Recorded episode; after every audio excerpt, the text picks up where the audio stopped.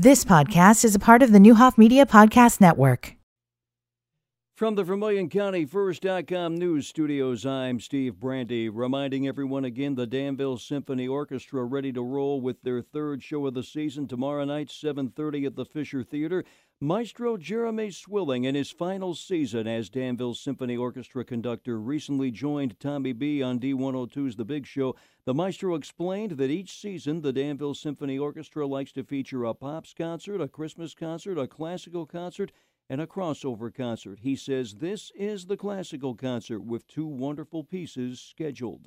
One is the Barber Violin Concerto with a phenomenal violinist called Luke Shue. He's an award-winning, prize-winning violinist, plays all over the world. And the famous piece by Mazorsky, Pictures at an Exhibition, which is a piece of music that was written to present a musical picture of actual paintings that the composer was viewing at the time.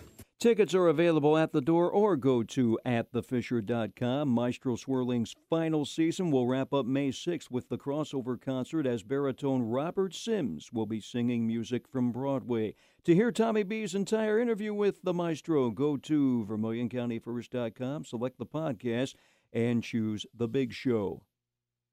An Illinois lawmaker wants to require warning labels on gas stoves regarding possible health effects from natural gas. State Representative Ann Stava-Murray's bill would require all new gas stoves sold in the state starting in 2024 to have a warning label detailing the asthma risks associated with gas stove emissions.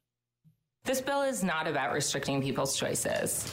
On the contrary, it's about helping them to make the best choices for themselves and their families. It is estimated nearly 40% of American households contain a gas stove. From the Vermilion County First.com news studios, I'm Steve Brandy.